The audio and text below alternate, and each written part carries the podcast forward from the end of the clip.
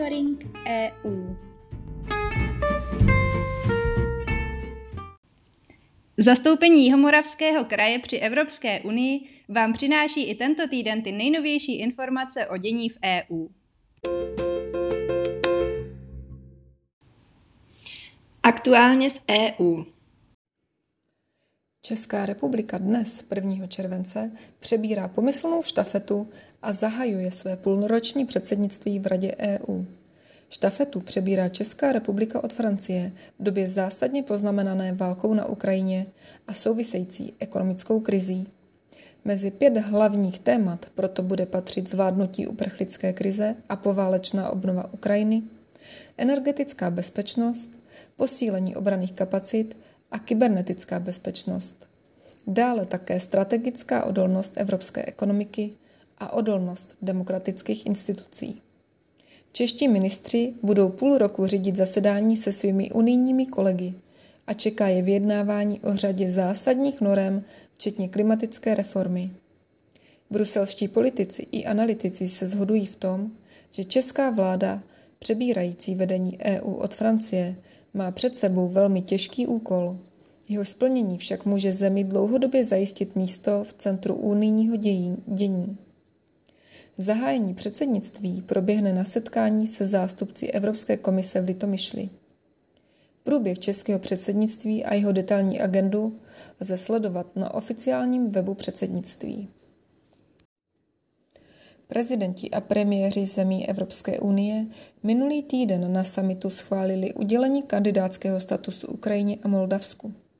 Gruzii přislíbili kandidaturu, pokud splní podmínky stanovené Evropskou komisí. Krok, k němu se Unie odhodlala nezvykle rychle v reakci na ruskou agresi proti Ukrajině, označil ukrajinský prezident Volodymyr Zelenský za vítězství.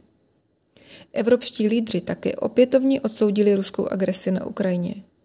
Kijevu vyjádřili podporu a zavázali se poskytnout další ekonomickou, humanitární a zejména vojenskou pomoc.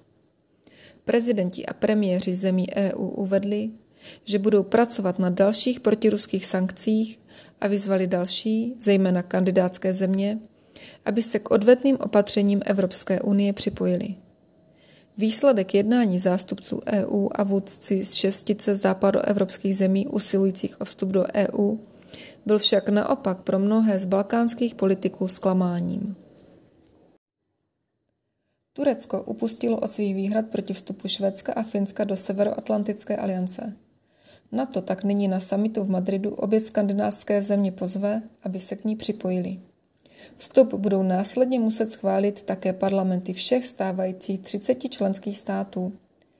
Turecko své výhrady proti vstupu Švédska a Finska stáhlo poté, co v Madridu po několika hodinách jednání ministři zahraničí tří zemí podepsali společné memorandum, které se má dle generálního tajemníka NATO Jense Stoltenberga týkat tureckých obav, včetně těch ohledně vývozu zbraní a boje proti terorismu. Bulharský parlament velkou většinou hlasů schválil usnesení, které umožňuje vládě stáhnout veto vůči přístupovým jednáním Evropské unie se Severní Makedonií. Poslanci proto stanovili podmínky, které však budou pro Skopii těžce splnitelné. Podmínky stanovené v usnesení vycházejí z návrhu končícího francouzského předsednictví EU, který určuje, že Skopje výměnou za odblokování rozhovorů vtělí zmínku o Bulharech, co by konstitutivním národu do své ústavy. Parlament také chce, aby nic v přístupovém procesu Severní Makedonie k EU nebylo možné vykládat jako uznání existence makedonského jazyka. Sofie veto uplatňuje od roku 2020 kvůli sporům se Skopí v otázkách jazyka a kultury, které podle Bulharů mají bulharské kořeny. Podle severomakedonských představitelů ovšem národní identita Makedonců nemůže být předmětem diskuze. Bulharsko také žádá silnější záruky práv pro svou menšinu žijící v Severní Makedonii. Těch přitom v zemi podle loňského sčítání žije oficiálně pouze zhruba 3500.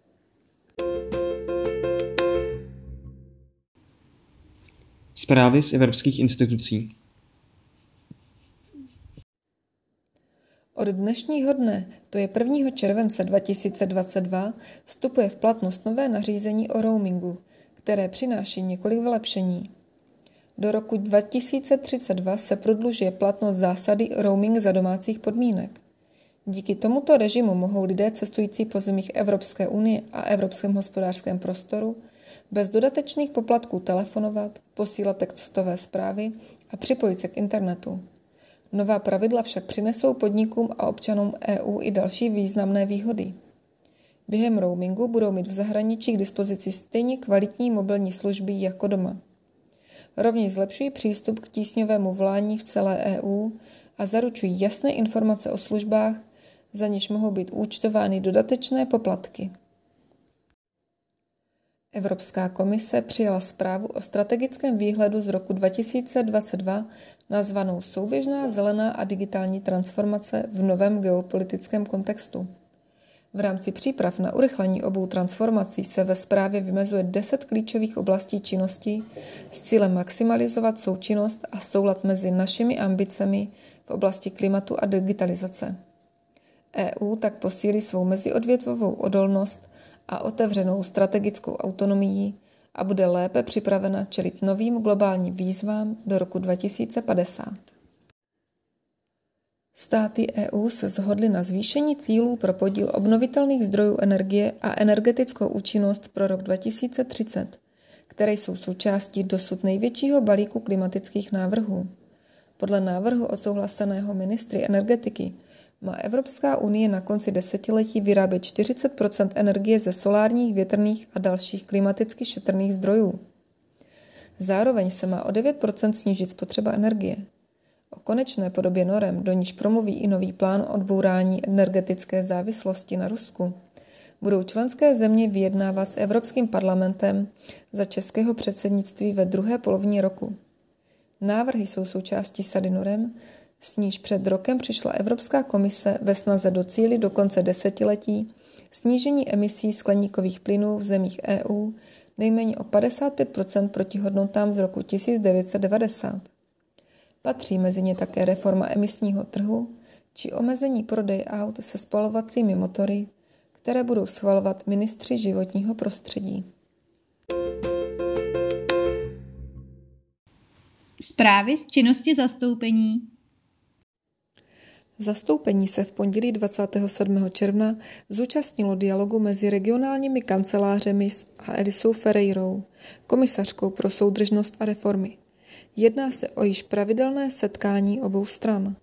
Komisařka Ferreira se při svém úvodním proslovu, po kterém následovala debata, zaměřila na tři hlavní témata.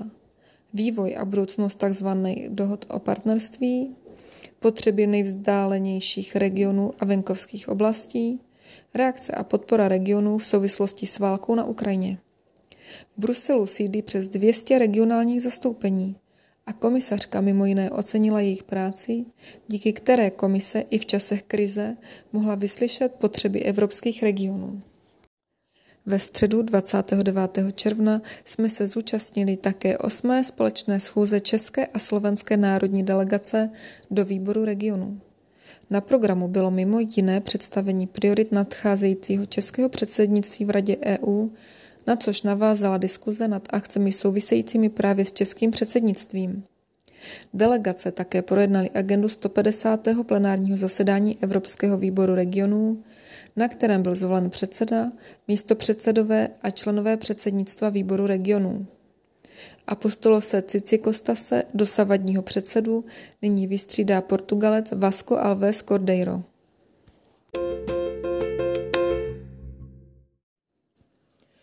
U příležitosti zahájení českého předsednictví v Radě Evropské unie proběhne v sobotu 2. července v Bruselu zátopku charitativní běh během kterého bude Jihomoravský kraj reprezentován naším zastoupením.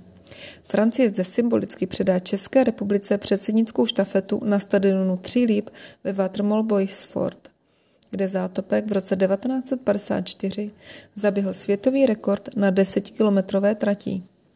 Výtěžek z registračního poplatku podpoří Ukrajinu prostřednictvím organizace Člověk v tísni. Součástí akce bude také promítání filmu Zátopek a jeho bruselská premiéra. U příležitosti 200 let od narození Johana Gregora Mendla vás také srdečně zveme na výstavu s názvem Strastiplný příběh genů, která přiblíží život a dílo zakladatele genetiky zábavnou formou. Vernisáž výstavy, která vychází z komiksových kreseb Lucie Seiferové, se uskuteční už 4. července od 18.30 hodin na plac Jean Rey v Bruselu.